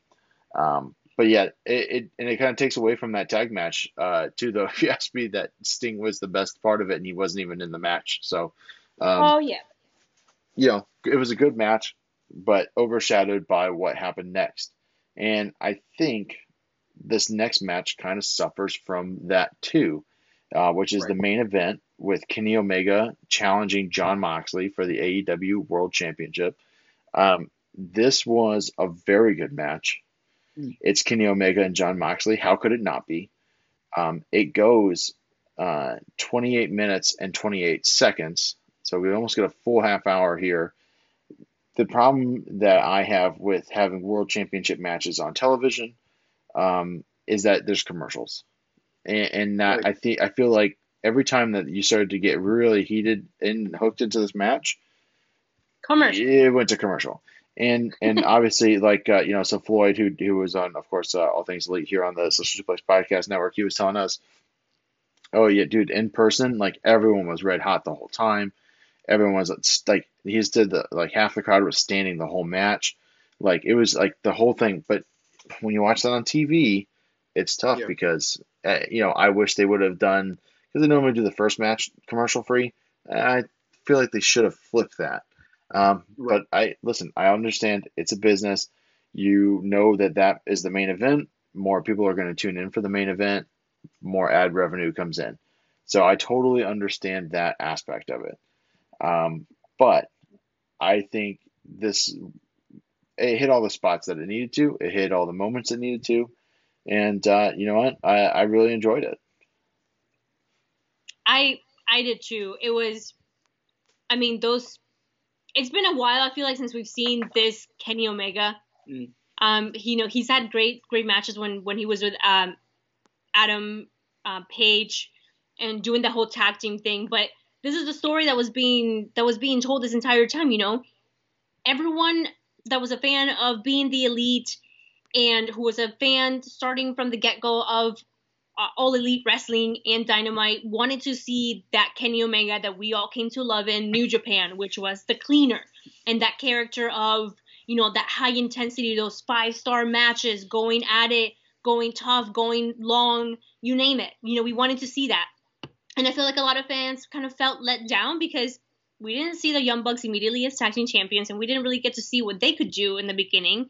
Um, but I understand they were giving other teams, you know, a chance, and I understand that, that Kenny couldn't just be the champ right away. You know, it ma- it makes sense, but a lot of people, I feel like myself included, felt a little disappointed. Like, man, I want to see that Kenny again. Maybe he doesn't have it anymore. Maybe that whole thing is behind him, and maybe we're not gonna see that hard going five star Kenny anymore. And that's exactly what he was saying in the promos. You know, he was like, I need to come back. I'm fucking Kenny Omega. I had all these five star matches. I was the best wrestler in the world for multiple years. And so this was a story. It was clearly told by his promos, by Kenny's, uh, by Moxley's promos, and ultimately delivered because they both went hard for this match to really prove that point. Kenny Omega gave it his all. Those knee strikes, as beautiful as we saw them against Okada, as beautiful as we saw it at Wrestle Kingdom, you know. And oh man, it was hard hitting. It was it was absolutely beautiful. And like you said, it touched on every single point. And of course, we get to the to the end of the match where it gets a little screw in. And before knowing where it was the direction it was headed to, I was like, what are they doing? You know, we do see a point where Kenny is down and he might be hurt, so the refs are checking on him. They call for Don Callis to come out and, and check on on Kenny. Of course, we do get the story being told by commentary that Don Callis um, is related to Kenny Omega, that they've been um, that their family and and of course we, this this backstory we know from from New Japan as well. Don Callis used to do commentary, English commentary, New Japan. Um, yep. He when he yep. would speak, he would say, "Hey, you know, Kenny Omega's uncle was uh, the Great Sheik, the Golden Sheik, something Sheik in Canada, which um, and of course Don Callis being in the business, also being related to Kenny." But commentary made sure to say, "Hey, that's the relation," in case anyone had missed it. You know, so they did a good job there. So of course we get towards the end and I'm like, oh, they're gonna do some screwy fucking dumb finish, even though they said, you know, if it goes past 10 p.m. they're gonna keep it keep it on the show. And we see Moxley grab Kenny Omega and said, fuck it, no, get the Reds out of here. He brings them back in the ring.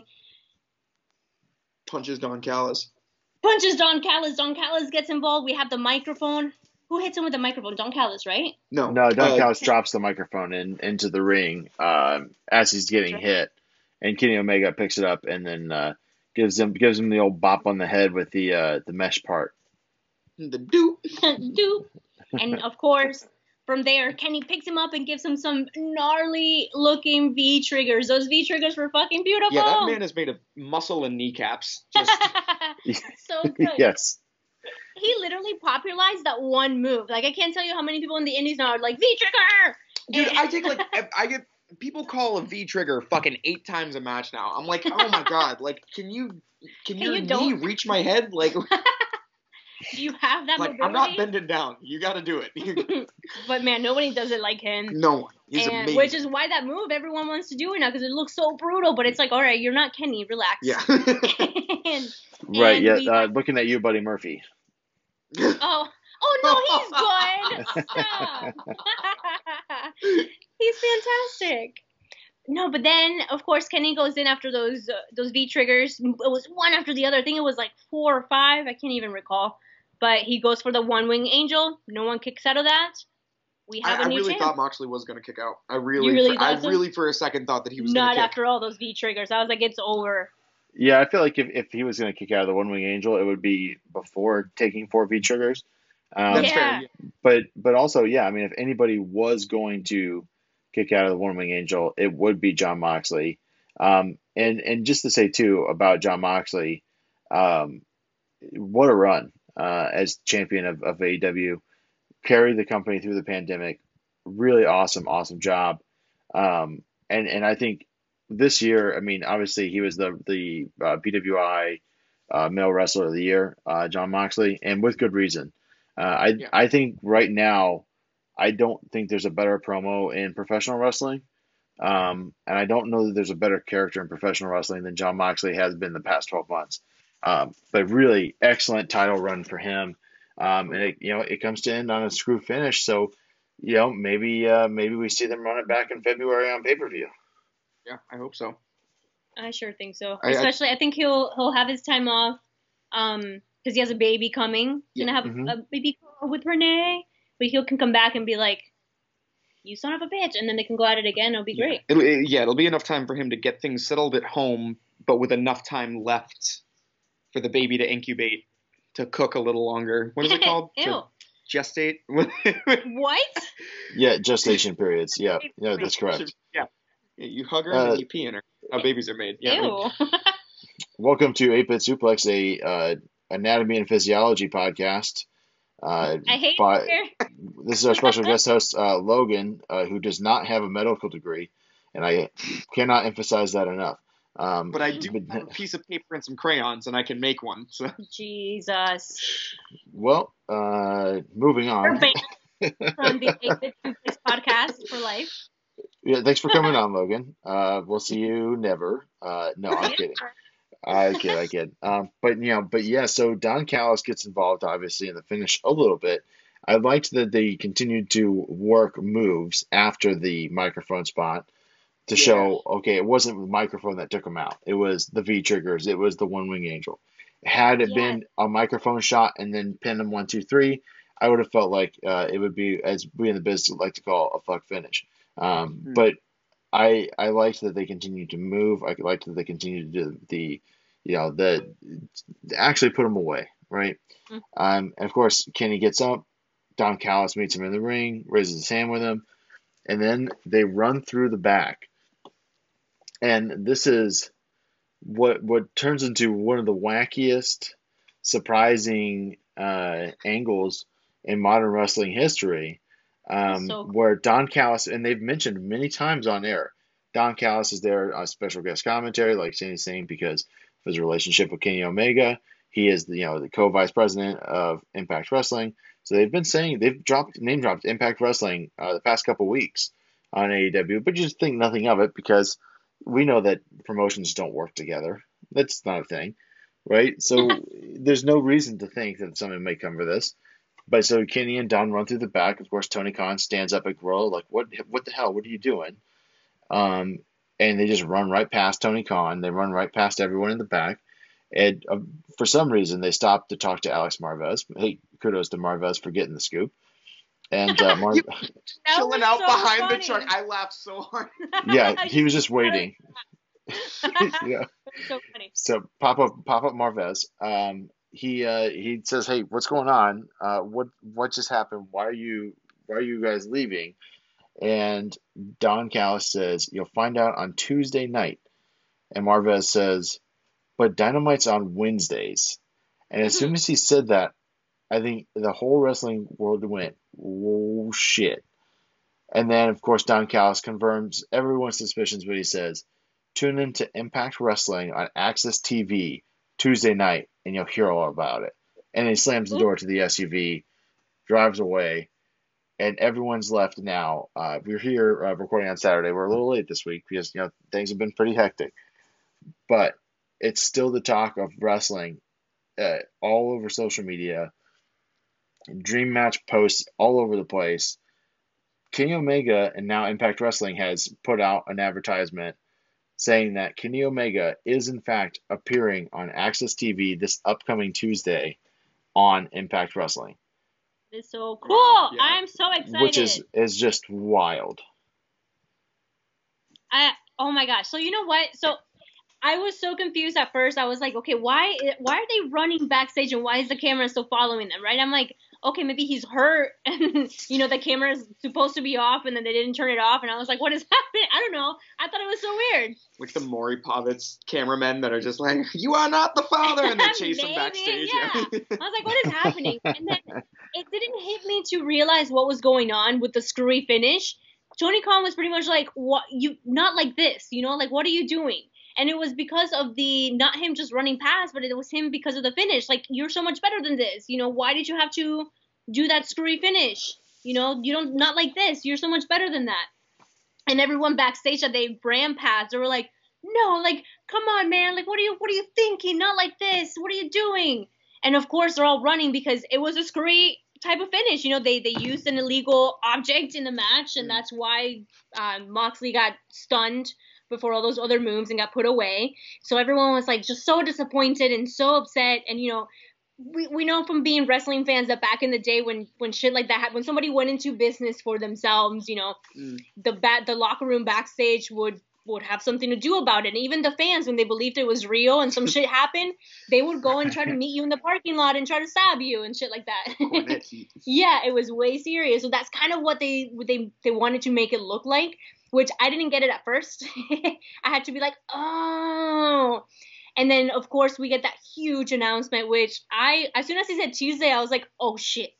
Like I knew it, and then he confirmed it. I got I got goosebumps. You retelling it. I am so freaking excited. Like who would have thought when we started doing this podcast covering Impact that now we're gonna see freaking Kenny Omega and AEW working together?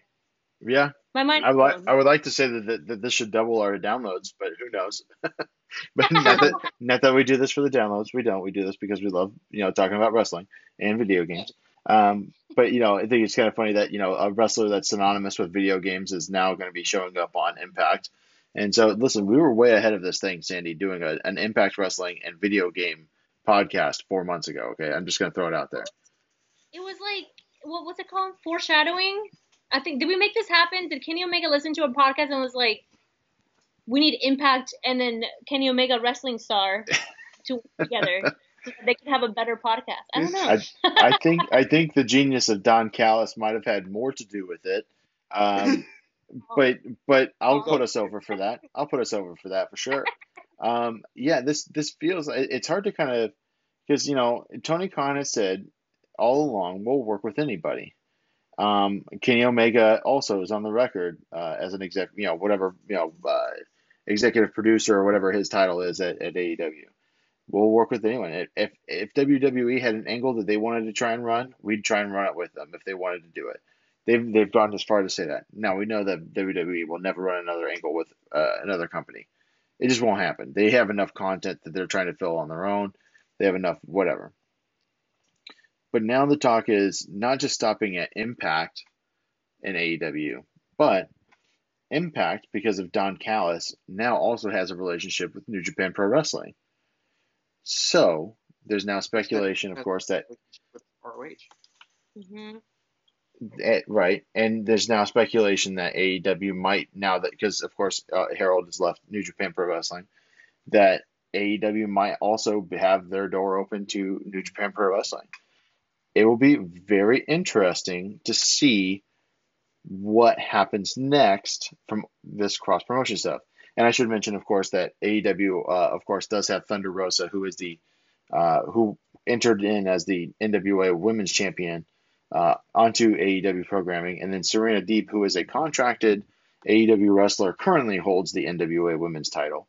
Um, so there's a lot of cross promotion stuff that Tony Khan is kind of masterminding here, and this is like, as a kid watching wrestling, this is what you wanted to see, right? You wanted to see everyone from everywhere wrestling together. And it, this feels like it's a very real possibility that we're going to see, you know, maybe Hiroshi Tanahashi show up on AEW. Uh, we might see. You know, that was that was the hope back when uh, Dynamite was first announced. You know, um, I know it was speculated having all those guys, you know, leaving New Japan that there was going to be some kind of working relationship with Kenny Omega being their top guy for so long, and um, having that working relationship in the states with uh, Dynamite moving forward. But of course, things kind of got a little little heated, a little complicated, and they had a little bit of a falling out when it came to AEW working with New Japan. Then we also saw the relationship that was already established with New Japan and Ring of Honor that continued. We did see AEW um, having the kind of connection with CMLL, if I'm not mistaken, when mm. Kenny was the champion. Um, well, AAA, little... AAA, AAA, sorry, AAA. Yes, and going and then, into tonight, at least Kenny is still the AAA champion. I, oh, I, shit. um, Triple Mania. When is that? Triple Mania, Triple Mania, Triple Mania. Uh, I don't know when it is. Um, it's it's supposed to be happening this month, but yeah. So Kenny Omega is wrestling Laredo Kid for the uh, AAA uh, championship. That's cool. I had no idea he was still the champion. To be honest, Yeah. I don't feel like they mentioned that for a while. I feel like they should have. Uh, but you know, those that cross promotional thing, it's it's been kind of hinted here and there. We were all upset when it didn't happen initially with New Japan. Of course, we did. The, the, to me, what's exciting is that there, the possibility of this happening has always been there, and we've seen we've seen the good and the bad from it when it came to Ring of Honor in New Japan. You know that that show they had at Madison Garden. What was the big criticism? That the Ring of Honor stars weren't up to par to New Japan. That you know the audience there to see those New Japan stars, and it just overall the the big complaint was that those matches didn't really. Those combined matches didn't really do anything for the people there because they just wanted to see New Japan. So it's it's it has a lot of growing pains. I guess I would be kind of the word. There's a lot of lo- logistical issues, I guess you can say, when it comes to okay, having your champions go and defend somewhere else. You know, you want to make your make sure your champions look strong, which was a big issue with with the territories. You know, if you have a guy in your promotion that's a top guy, why would he go job out somewhere else? Because everyone wants their stars to look the best. So that can be kind of a problem, but that's not for us to decide. We are here to enjoy the possibility of seeing these stars from different promotions work with one another and have these incredible matches that we otherwise would have never been able to see. And that is what is so exciting right now as being a wrestling fan in 2020 and moving forward. And to me, the fact that, you know, Impact was the one to get that that first scoop with a growing promotion like AEW first is so exciting but- because I feel like they're always like the laughing stock, the last the last thought on anyone's mind. This is something that could elevate them to a whole nother level. And I've seen the criticisms online, you know, people saying, "Hey, why is AEW doing this with Impact? Like, AEW doesn't need Impact, but Impact could sure use AEW. But hey, you know what? A- Impact has some great talent there that they I- could. Yeah, I definitely think that the people who were saying that are people like me whose first impression of it was when it wasn't so good hmm and then never bothered to catch back up with it. And so they don't know how freaking awesome Impact is right now. So they have that horrible impression in their mind. And yeah, it's true. AEW does have the bigger financial backing and the bigger fan base right now. But anytime that you can cross platform, you're not only going to bring in like like if you have someone who doesn't watch Marvel movies or DC movies, if all of a sudden you say, "Hey, we're doing a Marvel versus DC movie," even people who don't care about comics are going to be like, "I want to see that kind I'd of." watch that. Yeah, you so you're still going to pull in those outside audiences just because of the intrigue alone. So Mhm. even though you know they may not have as much to gain, they still have something to gain, and it's always a learning process and more diversity and new ideas, and you're expanding your horizons. And if you can help elevate that company, then in turn, when they are in a position where they have grown substantially, that's going to be symbiotic with you as well. You know, you have to incubate your eggs before they hatch. You know. Yeah. Yeah, absolutely. No, I, I agree with you. I'm excited to see what we get Tuesday. The you know, there's some less repro, you know, uh, less uh, well uh, revered dirt sheets that are saying it's kind of a one-off thing. Uh, but even if it is a one-off thing, and, and I don't trust the dirt sheets most of the time, Meltzer typically has it right. Um, but as far as the you know the lower dirt sheets, I don't know where they get their information from, so I don't really pay them much mind. But even if you say it is a one-time thing, Kenny's going to have a five-minute promo on Impact. There might be an, another thing on Dynamite about it, and then that's it. Even just that little bit shows Mhm. that more can happen and, and should happen, quite frankly. I mean, can you imagine, you know, uh, you know, Deonna Purrazzo wrestling against, you know, Hikaru Shida? That would Yeah. blow the brakes off. You could have Rich Swann go up against Kenny Omega. That would be a really fun match.